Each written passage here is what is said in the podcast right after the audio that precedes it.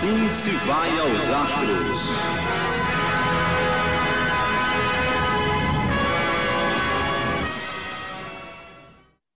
Saudações, cealinos de todo o Brasil e de todo o mundo. Estamos iniciando agora mais um episódio do podcast Universo da Astronomia, uma produção do Centro de Estudos Astronômicos de Alagoas, com a apresentação minha, Aloisio Farias, e a presença dos meus amigos Romualdo e Paulo Coutinho.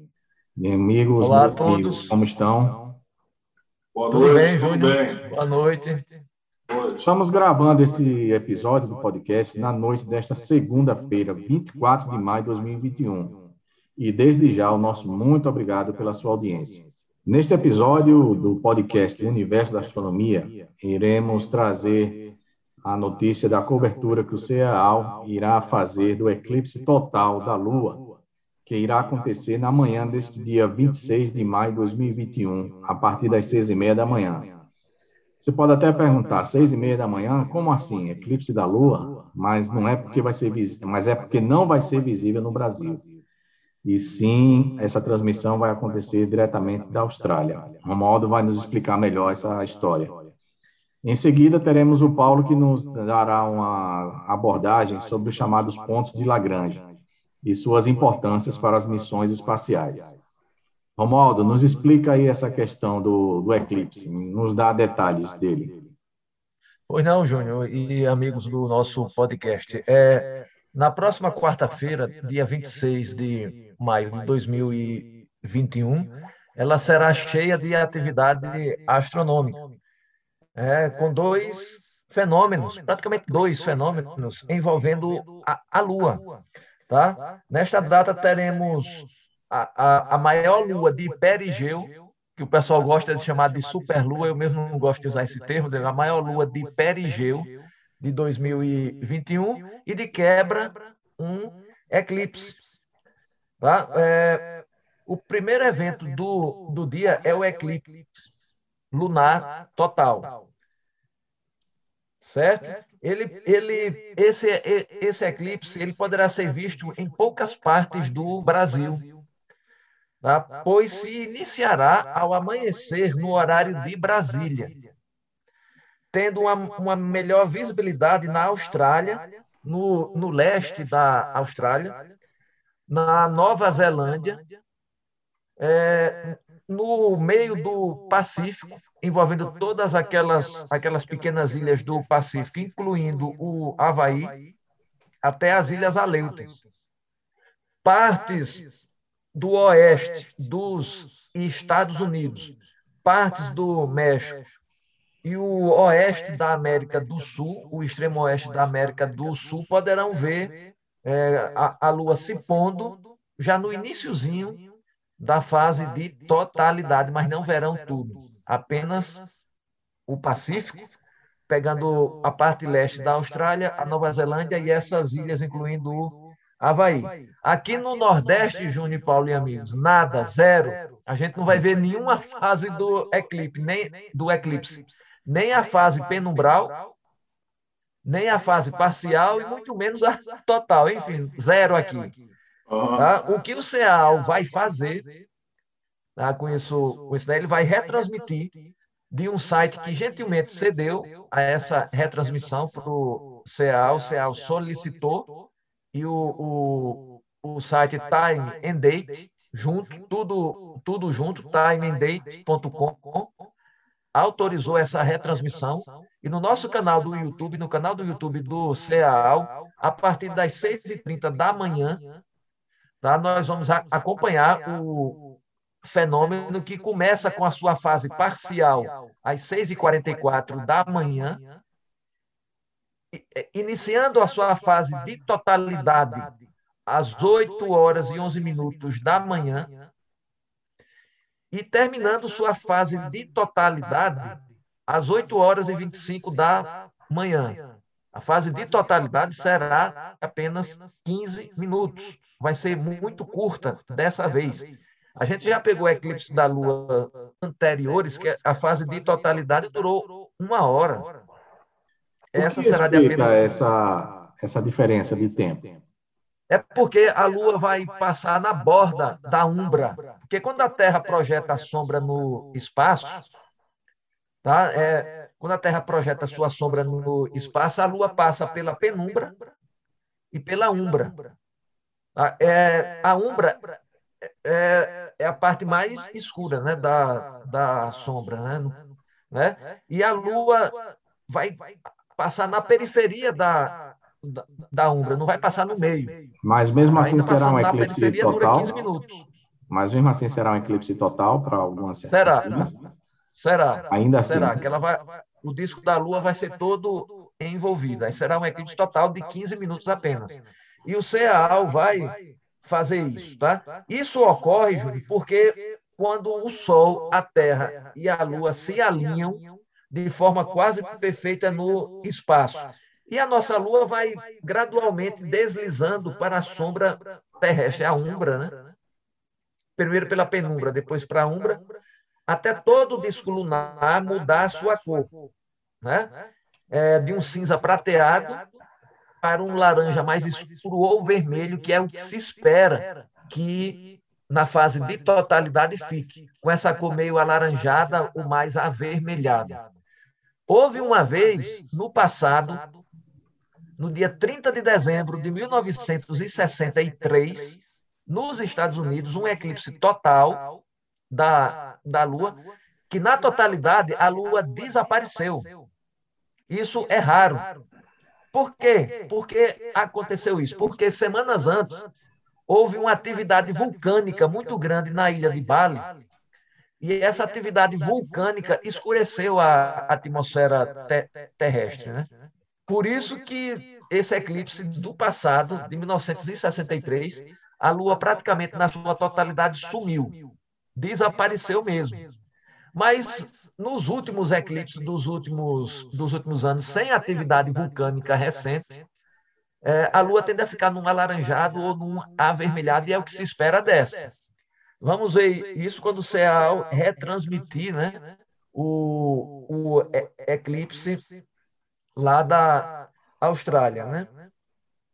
Certo? Então, no Brasil, apenas alguns estados da região norte e alguns estados da região sul, sudeste, verão um pouco do eclipse parcial. E só. No nordeste não vai ver nada, né? Nenhuma dessas fases.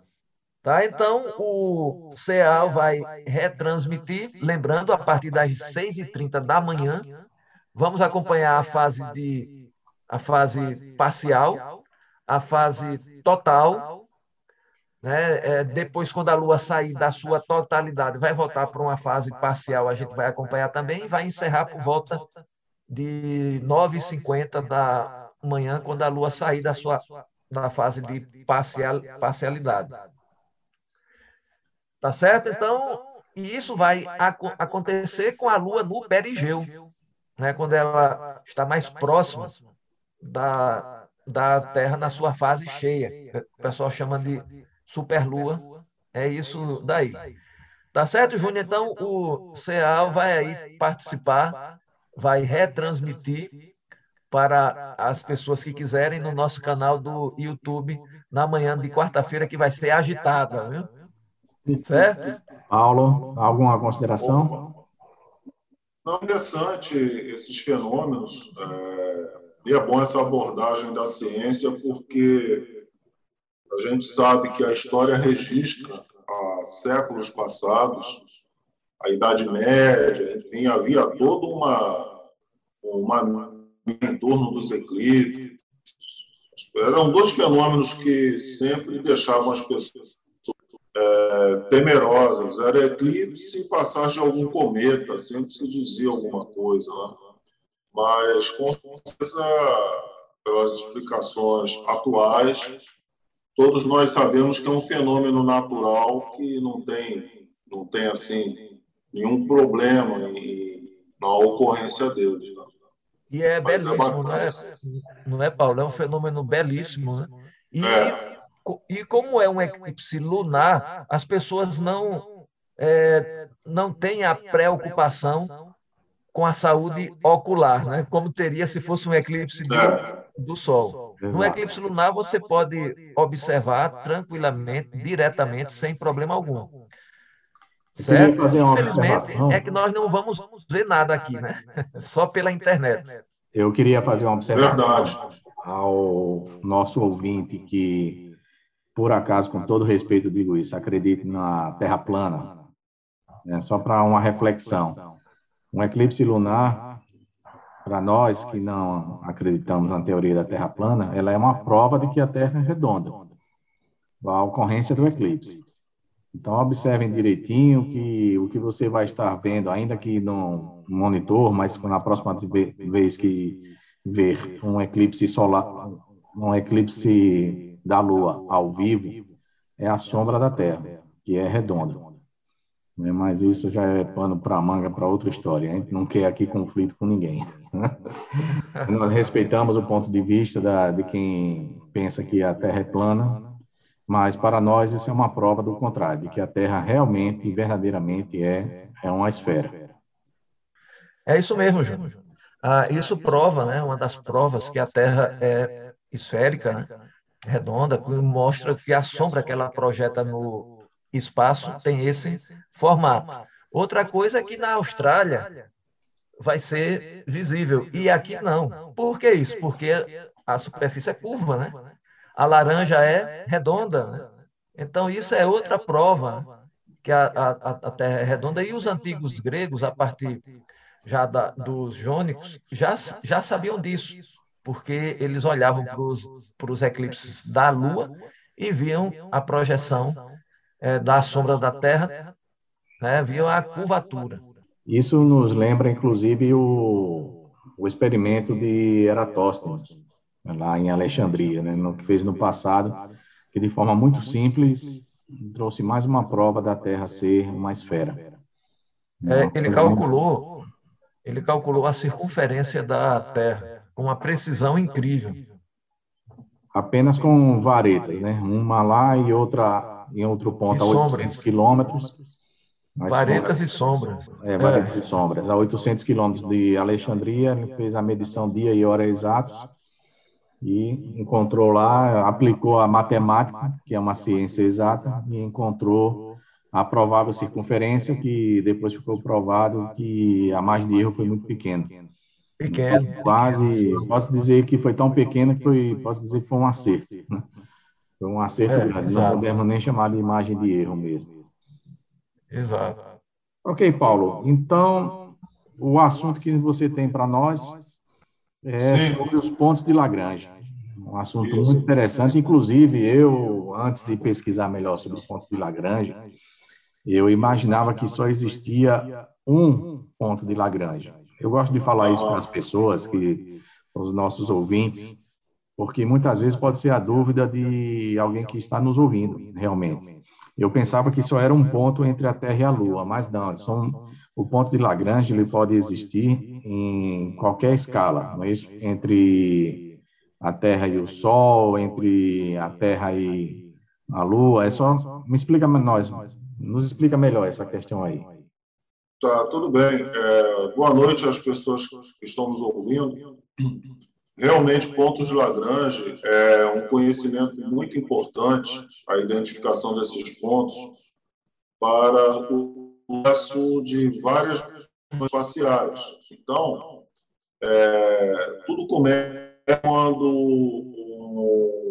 um matemático italiano, com o nome de Lagrange, ele fica a resolver o problema geral dos três corpos. Que seria isso? Três corpos seriam duas grandes massas, no caso, duas grandes massas celestes, ou planetárias, e uma terceira massa, que é a menor, seria uma sonda, uma espaçonave. E nós temos, em função disso, um sistema Sol-Terra, que é o sistema que envolve o Sol com a massa da Terra, e, consequentemente, a interação gravitacional entre esses dois corpos. É uma linha que passa pelo centro de gravidade dos dois dos dois corpos celestes. E com isso, o Lagrange identificou 5 pontos que foram chamados pontos de Lagrange e que eu chamaria de regiões também de Lagrange. No caso do sistema Sol-Terra, nós temos o ponto L1, que fica entre o Sol e a Terra. Esse ponto é escolhido para sondas espaciais que vão fazer observação constante do Sol. Nós temos o Lagrange, o ponto L, que é muito utilizado para sondas que vão fazer estudos do espaço profundo, do céu profundo.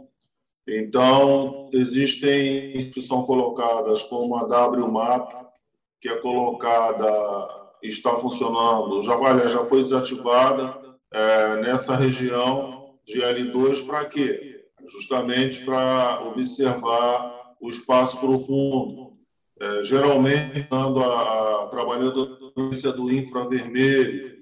Nós temos o James Webb, que quando lado vai ocupar essa região L2 também, justamente para poder fazer esse trabalho de identificação, evolução de galáxias, de estrelas, nascimento de estrelas, de galáxias, e também exoplanetas. E temos também o espaço, a região de Lagrange, ou ponto de Lagrange L3. Esse aí a NASA tem como uma aplicação para ele, nenhuma agência espacial tem, porque se localiza atrás do Sol. Então, ficaria muito difícil para fazer com que um arco ficasse nesse ponto. E aí o pessoal das teorias aí de planeta X começaram a dizer que esse L3 seria a região que o planeta X ficaria, mas não tem como isso acontecer, é uma região de alta instabilidade e, além do mais, essa região L3 ainda sofre perdas gravitacionais de planetas, por exemplo, como Vênus.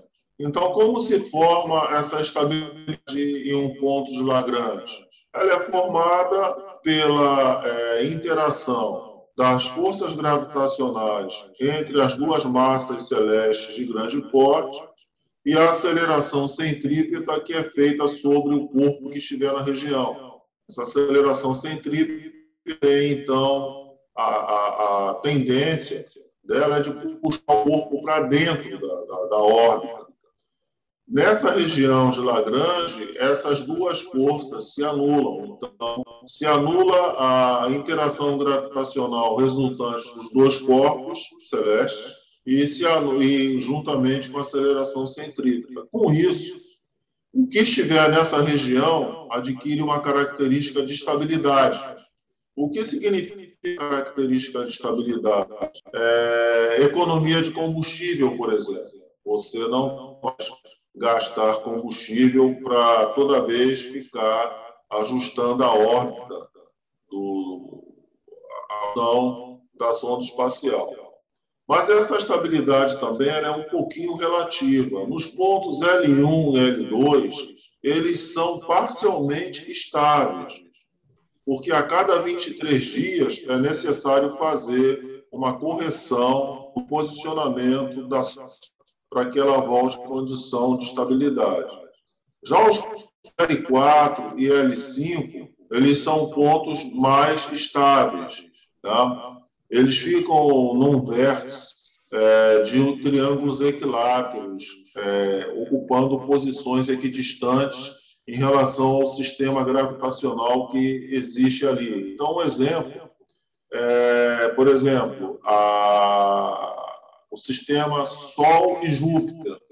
Existem nas regiões L4 e L5 asteroides, que são os asteroides troianos.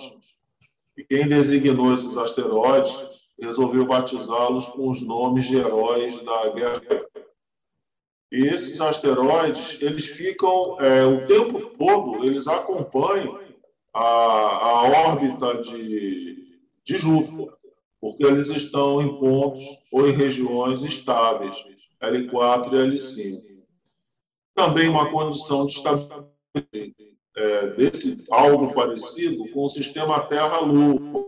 Só que nas posições de L4 e L5 não existe asteroide, existe poeira cósmica que foi aprisionada e fica nessas regiões sem sair daquela região. Por isso que é importante quem vai fazer ou projetar o lançamento de uma missão de sonda para fazer um telespacial, radiotelescópio, precisa identificar essas regiões de Lagrange. Só para um exemplo, isso a gente falou ontem na nossa live lá no YouTube, o James Webb, eu até já havia conversado com o Romualdo também a esse respeito, o ponto de Lagrange L2, que é onde ele vai ficar 0,01%, 0,01 UA, ou seja, uma unidade astronômica 50 milhões de quilômetros, ele vai ficar 1 milhão e meio de quilômetros afastado da Terra, ele vai ficar além da Lua. O ônibus espacial, que é o único veículo hoje que está em uso, ele não tem condição de alcançar essa distância. E se houver algum problema no James Webb, não há como consertá-lo, tá? Diferente do Hubble, que está em uma órbita muito próxima da Terra e que aí o ônibus espacial pode fazer toda a atividade de manutenção, de conserto. Com o James Webb, infelizmente, isso não vai ser possível. Talvez esse seja um dos motivos pelos quais a NASA, juntamente com a Agência Espacial Europeia e a Agência Espacial Canadense, estão tendo muito cuidado antes de lançá-la ao espaço, porque a margem de erro tem que ser zero, não pode ter. Que foi adiado novamente, né? Eu vi essa notícia hoje que foi adiado novamente. Foi, né? Sabe qual foi a data que eles adiaram? Não, realmente, até a gravação desse episódio eu não verifiquei. Pronto. Então, é isso que eu tinha assim para a gente apresentar sobre, sobre essas regiões no espaço. Justamente para dar uma ideia da importância do conhecimento e da exploração desses pontos, no caso de lançamento de sondas que vão fazer estudo do espaço. Paulo, me diz uma coisa, até pode ser uma dúvida também do nosso ouvinte. Esses locais que se denominam pontos de Lagrange, um objeto que ficar lá, ele fica, entre aspas, parado. O que ele recebe é uma zona neutra que nem a gravidade da Terra, por exemplo, nem outra gravidade puxa ele. É isso mesmo? Ele fica num ponto de equilíbrio, né? Um ponto de equilíbrio, certo. Isso. É uma neutralidade, né? Não existe uma força maior que puxe ele para um lado ou para o outro. Ele fica como se fosse num ponto em que, entre aspas, não sofre uma ação gravitacional, um puxão.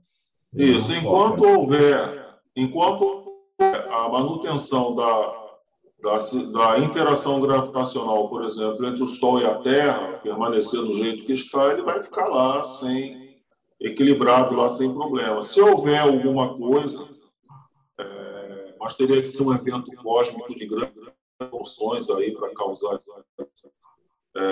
mudança de campo gravitacional, uma coisa teria que ser de grande magnitude, no meu entender, aí poderia mudar posicionamento dos pontos de Lagrange. Mas como a massa do Sol não sofre alteração e como a massa da Terra também não, consequentemente o ponto está lá garantindo, a região lá garantindo a estabilidade. Então, chegamos ao final de mais um episódio do podcast Universo da Astronomia. Romualdo, o que nós temos de interessante nesta semana, que está começando hoje? As efemérides, Júnior, mais interessantes dessa semana já começam amanhã, dia 25 de maio, às 22h53, quando a Lua estará no perigeu. A distância mínima à Terra que ela vai atingir nesse dia é de 357.309 quilômetros. Já no dia já entrando para o dia 26, na quarta, às 8 horas e 14 minutos, teremos a lua cheia.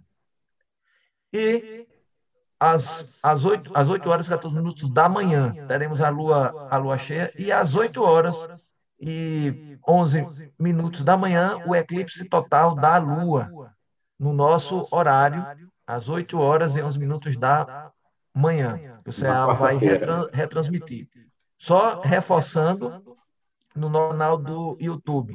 O eclipse da Lua sempre acontece na Lua cheia, ou próximo, bem próximo da Lua cheia, tá? E a configuração do espaço é que a Terra fica entre o Sol e a Lua. A Terra fica entre o Sol e a Lua, tá? Um outro evento, Júnior, é que no dia 28 de maio, às 16 horas, a Lua está em sua máxima declinação sul. Ela vai estar a menos 25,6 graus sul. Tá? E no dia 31, à meia-noite, no dia 31 de maio, à meia-noite, o planeta Saturno estará na nossa perspectiva de visão a 4 graus norte da Lua. Então, são essas as efemérides da semana. Tá? Espero que acompanhem, olhem o céu, né? E é isso, o CEAAL, assim se vai aos astros. Exatamente. Paulo? Realmente, essas efemérides que o Romualdo colocou são importantes, bem interessantes, né? Sempre tem novidade no céu. O céu nunca está estático, né? Tem sempre coisas interessantes acontecendo. E aí isso a gente chama de efemérides. Então, quem puder, assiste. Inclusive, eu queria salientar que no horizonte oeste, nós já estamos observando Vênus e Mercúrio. Por incrível que pareça, Mercúrio está mais alto que Vênus, né? Aparentemente. Então, como o Mercúrio era justamente o mensageiro, né? Rápido, então vão ser poucos dias, né? O Mercúrio só fica visível poucos dias. Então, uma estrela que se destacar ao oeste, após o pôr do sol, um pouco mais alta, mais amarelada, é Mercúrio. E uma mais brilhante, mais próxima do horizonte, que você olhar, é Vênus. É interessante, se pudesse, que a gente aqui não tem essa condição, o nosso horizonte é totalmente poluído aqui de construção e tal, mas fazer uma fotografia desse momento deve ser muito bonito o resultado. O Aloisio Júnior fez já, não foi? Já fiz. Há muito tempo ele pegou alguns planetas, eu não lembro quais. Foi. Eu já fiz algumas no passado, mas é interessante você tirar. No caso de Mercúrio, você percebe bem, né? Se você tira com a variação de no máximo 2 dias, você percebe bem o movimento dele. Muito bom. E assim encerramos mais este episódio do Universo da Astronomia. Obrigado a todos que ficaram conosco até aqui. Fiquem todos com Deus e nos encontramos no próximo episódio, se assim Ele desejar. Com CEAAL, assim se vai aos astros. Assim se vai aos astros. Assim se vai aos astros.